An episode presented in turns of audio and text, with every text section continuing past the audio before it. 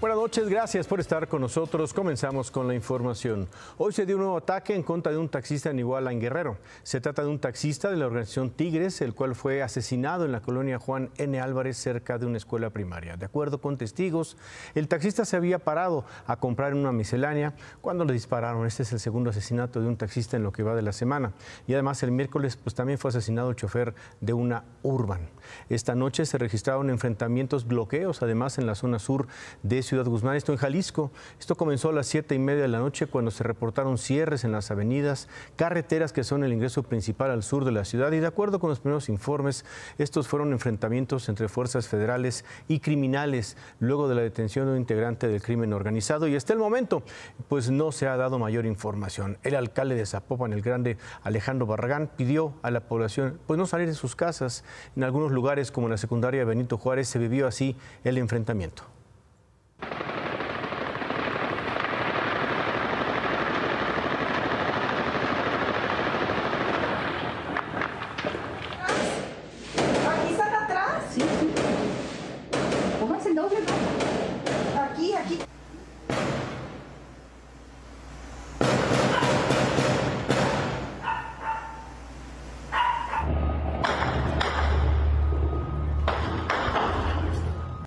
Hinchas narco bloqueo acá saliendo de antes de la Zapotlatena y están bloqueando todos esos cabrones. Hubo una pinche balacera.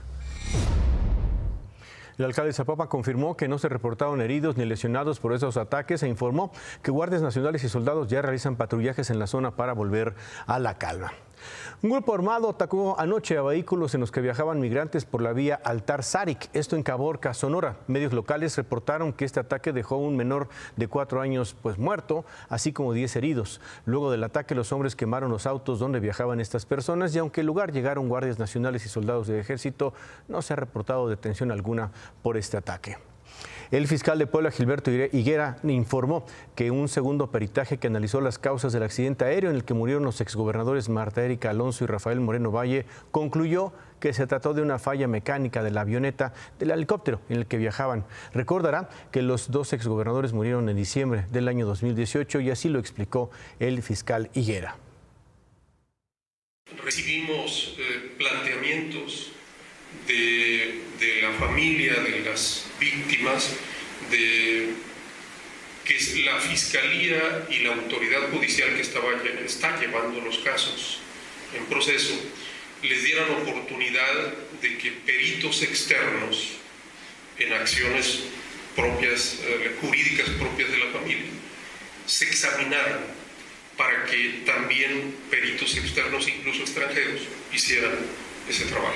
La familia misma me ha compartido y por supuesto que con su autorización lo puedo comentar, que el resultado de esos dictámenes realizados en las acciones particulares y por peritos eh, extranjeros fue que la conclusión es totalmente coincidente con la que se hizo por las instancias aeronáuticas federales y por nuestros peritos.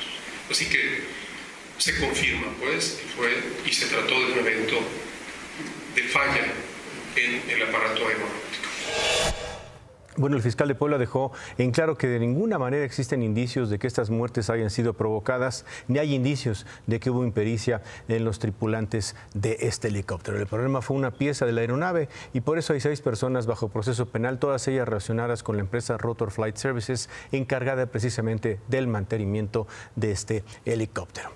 Un fuerte incendio se registró esta madrugada en un corralón del municipio de Santiago Tulantepec, en Hidalgo.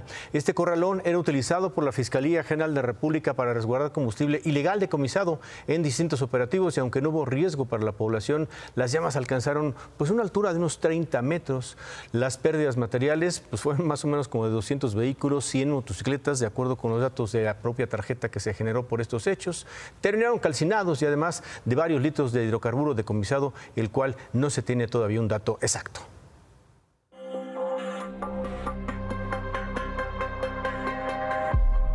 La semana pasada vimos estas imágenes, son calles aledañas a la oficina de la Fiscalía de Justicia de la Ciudad de México en Azcapotzalco, un lugar en el que se iban estacionando, amontonando, abandonando, vandalizando decenas de autos retenidos por la propia Fiscalía para supuestamente concluir peritajes e investigaciones. Llevan ahí, pues en el abandono, años. Disculpa, Chaparrito, no puedes estar aquí. ¿Por qué? Este, estos autos son confiscados. Pueden venir, este, corazón, pero El tiradero de 200 carros en la colonia del Gas en Azcapotzalco no solo atrae delincuentes, sino también indigentes cuya permanencia suscita otros problemas, entre estos fecalismo y confrontación con los vecinos. Pues son los vehículos eh, ensangrentados, baleados, inclusive llegan los vehículos con las personas muriéndose. Aquí están todos los vehículos que tienen la cadena de custodia, pues realmente no son resguardados como debe de ser y son saqueados a diario. Y esto se genera para que se pasen con los vehículos vecinales. Y después ya resulta que ya están eh, robando los transeúntes que pasan por aquí y después ya empiezan a robar a los mismos estudiantes. Es algo muy complicado y grave.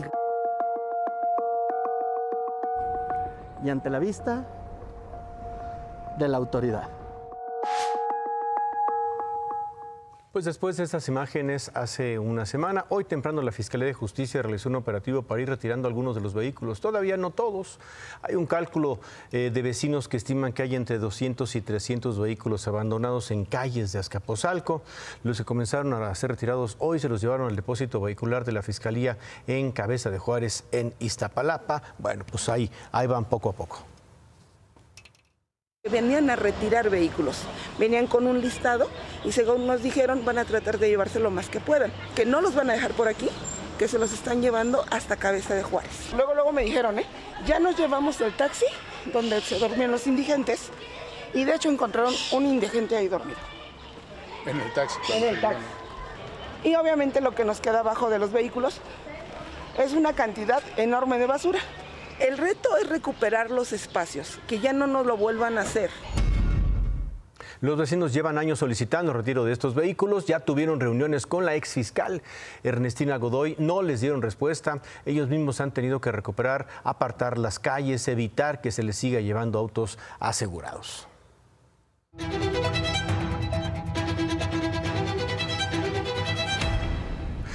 Xochil Gálvez habló hoy en su conferencia de prensa La Mañaneta sobre las protestas de los transportistas. Dijo que ellos tienen razones justificadas para protestar y aseguró que el gobierno federal canceló el mantenimiento de la red secundaria de las carreteras.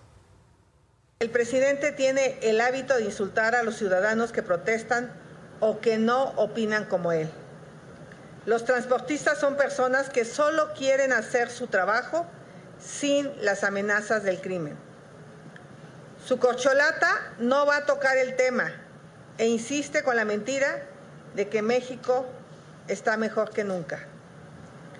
La verdad es que las carreteras del país, además de estar en mal estado, muchas de ellas son territorio de la delincuencia. Los transportistas le tienen miedo a los balazos de los delincuentes y las extorsiones de los pocos guardias que se encuentran en las carreteras. Claudia Sheinbaum no tuvo actividades públicas, pero temprano compartió en sus redes sociales más detalles sobre su reunión con el Papa Francisco. Subió un pequeño video y escribió pensando en la devoción de las y los mexicanos por la Virgen de Guadalupe. Le pedí al Papa Francisco que bendijera una rosa de plata elaborada por Adrián Payarols para llevarla a México. Se la va a entregar al rector de la Basílica y dice ella, creo que es el mejor regalo que le puedo llevar al pueblo de México. Claudia Sheinbaum se registrará por separado, además de esta información que publicó temprano y como ya sabíamos, eh, va a registrarse ya como candidata presidencial este domingo al mediodía en las instalaciones del INE. Y hablando de registros, hoy trascendió que Sandra Cuevas y Alejandra Barrales van a ser candidatas del Movimiento Ciudadano al Senado. Y es que en chats de diversos periodistas, de grupos de periodistas, se difundió una invitación precisamente para el registro de Sandra Cuevas en la sede del partido, pero después pues fue bajada de las redes sociales. Ni Sandra Cuevas, ni Alejandra Barrales, ni Movimiento Ciudadano han publicado hechos públicos, pues comentarios al respecto. El Cabildo de Monterrey aprobó la licencia temporal solicitada por el alcalde de esa ciudad, Luis Donaldo Colosio Riojas, para contender por una candidatura al Senado por Movimiento Ciudadano. Así que a partir del 1 de marzo, Colosio va a dejar la alcaldía y va a iniciar campaña. Y hablando del proceso electoral, la reportera Andrea Meraz tuvo la oportunidad de entrevistar a la magistrada del Tribunal Electoral de la Federación, expresidenta Yanino Tálora. Eh, ella fue expresidenta o fue presidenta del tribunal entre noviembre del 16 y principios del año 19. La magistrada Otálora hizo varias e interesantes reflexiones sobre el proceso electoral.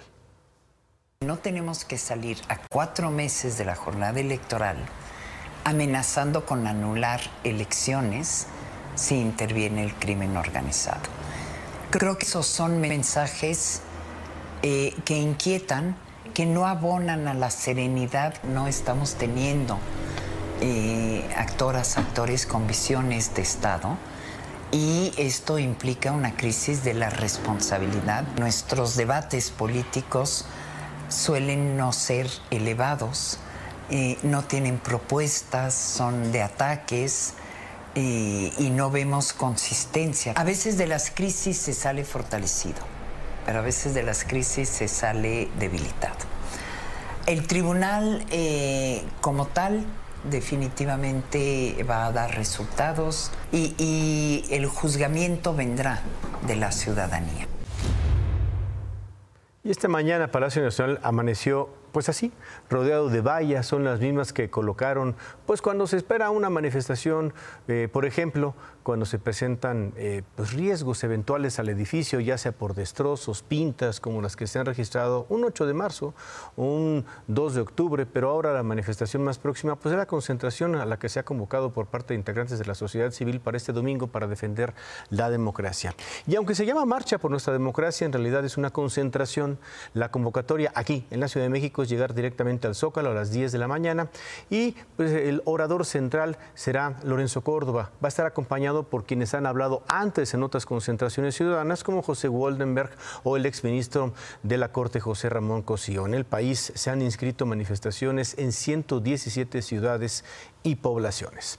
El gobernador de Guanajuato, Diego Sinoé Rodríguez, rindió su sexto y último informe de gobierno. Aprovechó para agradecer a los guanajuatenses y destacar sus logros y avances en su gobierno y dijo que hubo crecimiento económico en su estado a pesar, a pesar de esto. En campaña y esto no sé si le pasó a mis compañeros gobernadores, prometimos cosas sin saber que venía una pandemia. Yo me acuerdo que hice una promesa a los guanajuatenses en el debate. Dije, voy a traer 5 mil millones de dólares de inversión extranjera. Después nos llegó la pandemia, nos llegó la crisis económica, y nos cayó la 4T. A pesar de esas calamidades, hoy superamos ya más de 7 mil millones de dólares. Así cerró, así cerró su discurso, entre otras cosas, el gobernador de Guanajuato. En otras cosas, grupos de damnificados afectados por los estragos del huracán Otis se manifestaron esta tarde en Acapulco. Varias horas, ocho de bloqueos y protestas. Marco Antonio Silva, buenas noches, tú estuviste ahí. Hola. Saludos Manuel, muy buenas noches. Vaya viernes que le tocó vivir al puerto de Acapulco. Y es que durante nueve horas, alrededor de 130 personas que son parte de los censos de apoyos federales que se generaron a partir del huracán, están inscritos pero no han recibido nada, se manifestaron en esta que es la columna vertebral de la movilidad del puerto, la costera Miguel Alemán. Al principio sucedió en la Glorieta de la Diana, más tarde en la Glorieta del Centro de Convenciones y pues básicamente nadie se movía. Nadie para adelante, nadie para atrás, nadie para arriba y nadie para abajo, porque efectivamente estas personas reclaman que en todas estas semanas, estos casi cuatro meses, aunque forman parte ya de las listas oficiales de damnificados por el huracán Otis, no han recibido nada a cambio. Estas son las imágenes cuando alrededor de las 7 de la noche y cuando ya habían pasado nueve horas de bloqueo, pues un funcionario del gobierno federal, la Guardia Nacional y policías estatales lograron un acuerdo que se fija básicamente en pues la idea, el compromiso de que el domingo pueda revisarse caso por caso y saber por qué es que no, no se ha dado esta ayuda, por qué no se ha dado esta respuesta. Lo que me llama mucho la atención es que a cuatro meses del golpe del huracán, pues seguimos viendo esto protestas de gente que no ha recibido apoyo, filas para recibir enseres domésticos y dinero y pues todo esto aquí en la costera Miguel Alemán, que como puedes ver esta noche eh, está muy movida y esto pues básicamente por los turistas que ya empiezan a llegar al puerto, cosa que trataremos la próxima semana, Manuel. Pues atentos, gracias Marco. Buenas noches. Muy buenas noches. Bueno, pues ahí está. Entonces el domingo, el domingo para tratar de poner, pues digamos, una especie de orden que seguramente falta. El total, el desastre fue total a este grupo de gente que sí, y quizá con razón, protesta, pero tratar de solucionar sus demandas. Entonces el domingo.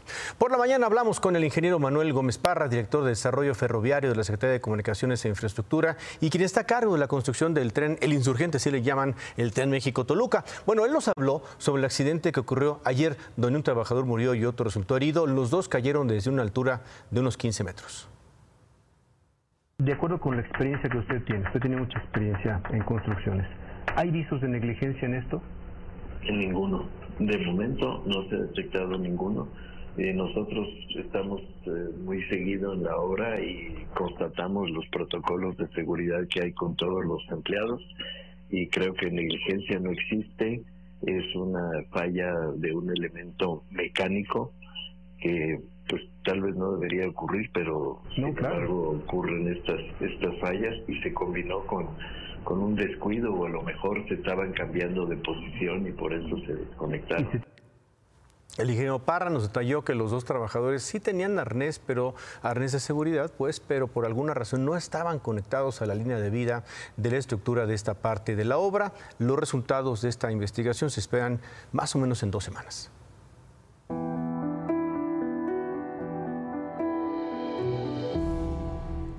Vamos a ver esta historia que conocimos esta semana. Nos hicieron llegar a Imagen Noticias los documentos pues extraviados de un señor de 73 años, Víctor Maltos González. Son documentos no solo importantes, sino que describen prácticamente la vida de este hombre. Todo esto en una bolsa de plástico. Miriam Moreno se dio la tarea de buscarlo. El señor Víctor Maltos González llevaba su vida en una bolsa. Atravesó el país para buscar atención médica especializada con un cambio de zapatos, una cuerda de guitarra y una canción. Sí, una canción, escrita con su puño y letra para su estado de origen Durango, con su certificado de derechos de autor. También llevaba en la bolsa los documentos que dan cuenta de una batalla legal por sus tierras y una propiedad en Durango, de los que fue despojado. Y una carta dirigida al presidente López Obrador para solicitar su ayuda en esta cruzada que enfrenta a sus 73 años de edad. Pero el sábado 10 de febrero, el señor Maltos olvidó o alguien le robó la bolsa con su vida y la abandonó en el paradero Indios Verdes de la Ciudad de México, en una banca donde se esperan los camiones que van a Zumpango, Estado de México. Ahí fue encontrada por la señora Anita García, quien le encargó a esta reportera la búsqueda del dueño de los mocasines y la canción de Durango. Según se desprende de los documentos en su bolsa, que prácticamente forman un expediente médico, el señor Maltos viajó de Tabasco a la Ciudad de México hace unos cuantos días. Y en la ciudad se atendió en el Hospital General Eduardo Lisiaga por problemas respiratorios y oftalmológicos. Y aquí mismo en el Hospital General, desgraciadamente, pues no, no hay información sobre dónde pueda estar. Los números telefónicos a los que ya llamamos, que vienen en los documentos en esta bolsa de plástico, en ninguno, en ninguno nos responden. Tiene una cita para el mes de marzo, tiene su carnet, pero no, no, no hay ningún rastro de él.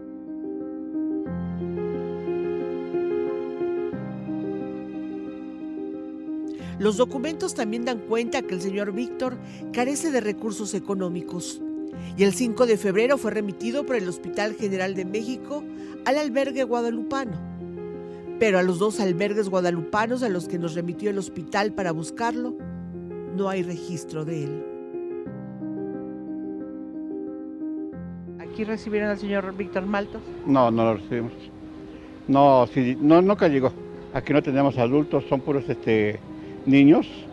Y en el hospital saben, saben que aquí es puro, puro niño. No tendría por qué haberlo mandado. Entonces no, ni idea. Estamos llegando al albergue guadalupano, aquí en la colonia Doctores. Dice IMSS, es una fachada blanca. Supuestamente aquí fue enviado el señor Víctor Maltos.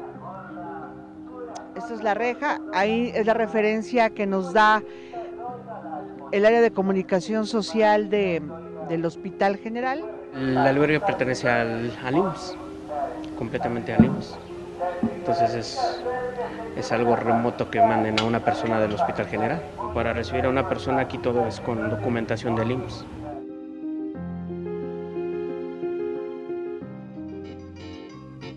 La vida en una bolsa, la vida de los zapatos y la canción del señor Maltos. Durango ha visto nacer en cada generación a mucha gente valiente, a mucha gente de honor. Yo por eso le canto a mi Durango esta canción. Pues vamos a seguir buscando al señor Víctor Maltos González. Usted lo conoce, le suena el nombre, le parece conocerlo. ¿Nos puede ayudar? Ojalá, ojalá pueda.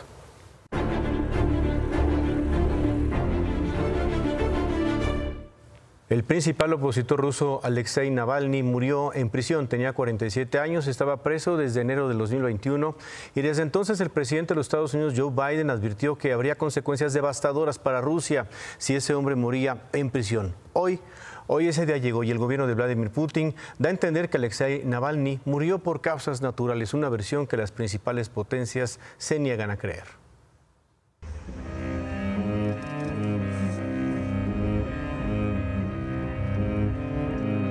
Rusia perdió un mejor futuro para siempre. Es una de las miles de consignas con las que a lo largo del día se recordó a Alexei Navalny, el abogado, periodista, activista, luchador y principal cara de la oposición a Vladimir Putin.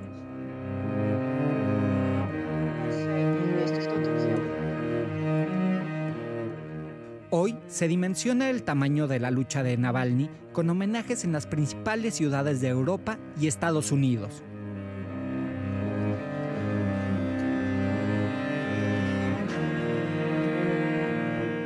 Y también con una conmovedora ovación en Múnich a su esposa Julia, su compañera de lucha hasta el último momento.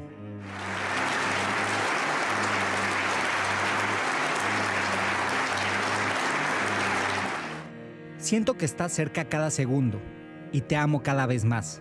Fue el último mensaje que Navalny pudo dedicarle, apenas el miércoles, el Día del Amor y la Amistad. Un día después, tendría su última aparición pública en una audiencia por videoconferencia ante un juez.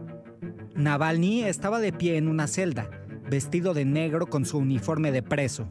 Se veía sano y de buen humor. я жду, я вам отправлю номер своего лицевого счета, что вы с вашей огромной зарплаты федерального судьи подогревали мой лицевой счет, потому что деньги у меня заканчиваются. А благодаря вашим решениям они закончатся еще быстрее. Так что присылайте. Артем Задович, тоже отскидывайте всей зоны.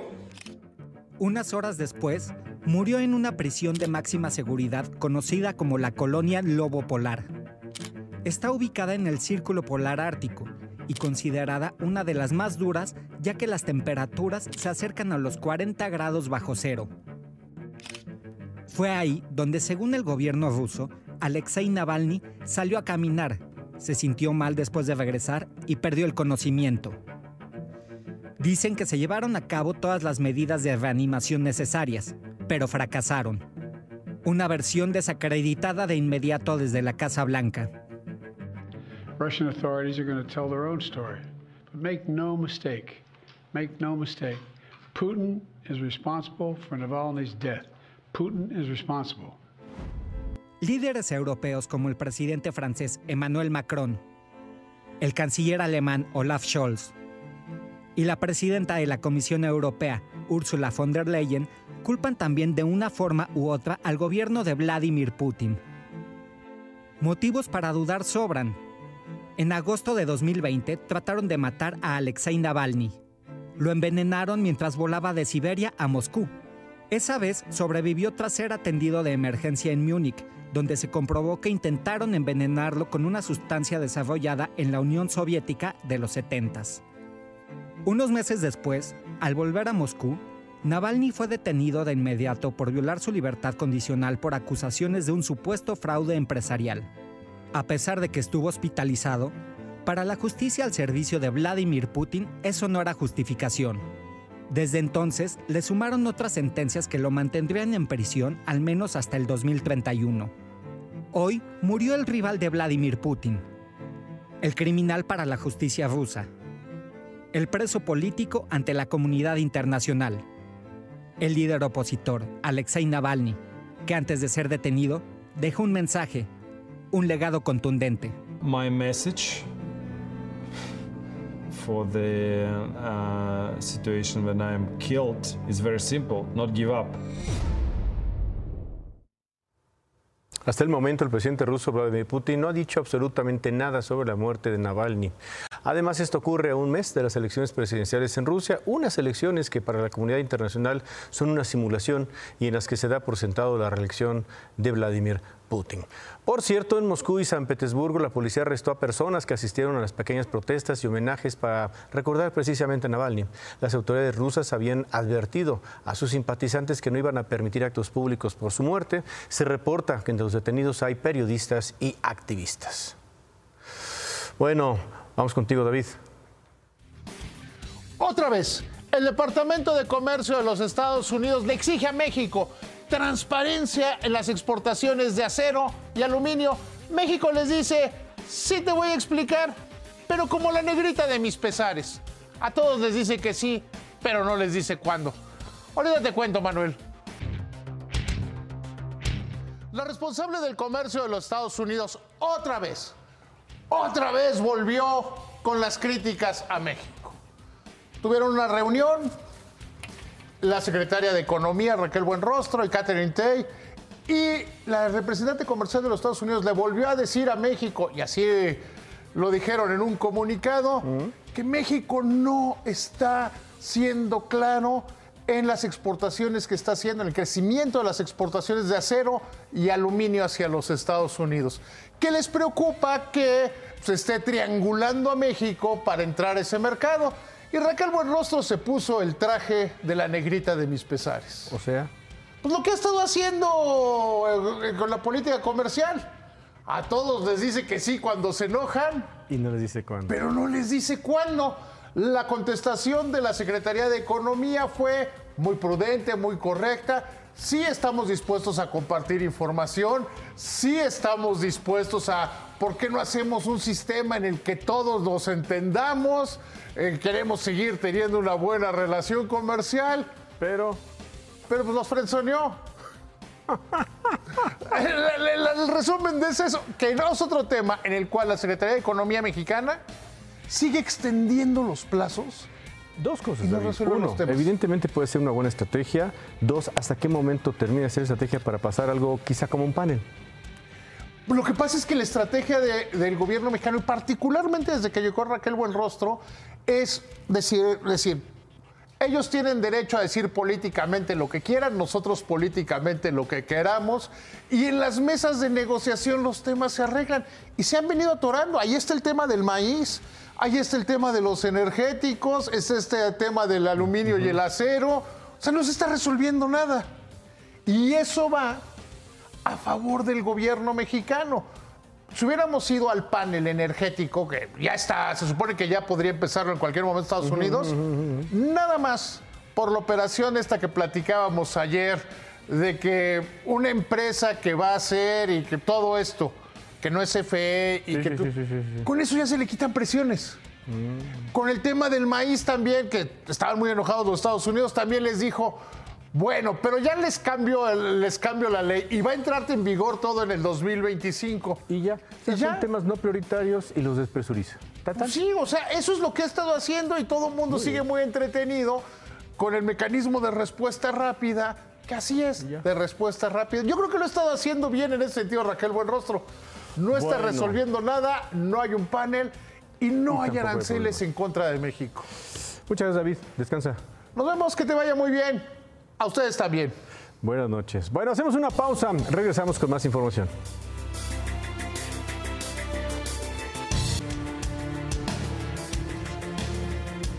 Bueno, anoche se llevó a cabo una vigilia en el parque del Skywalk Memorial en Kansas City para honrar precisamente la memoria de Elisa López Galván, la mujer de origen mexicano que falleció en el tiroteo durante el desfile de celebración tras el triunfo de Super Bowl, precisamente los jefes de Kansas.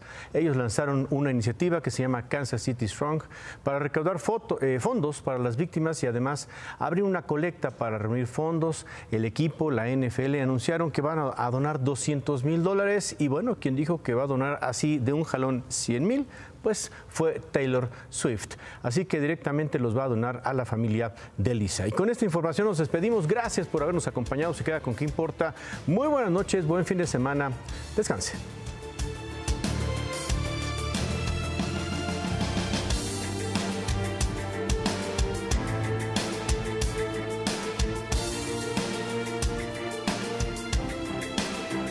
Imagen Noticias, acompáñenos de lunes a viernes, 10 y media de la noche, a través de Imagen Televisión por el 3.1 y síganos también en nuestras redes sociales.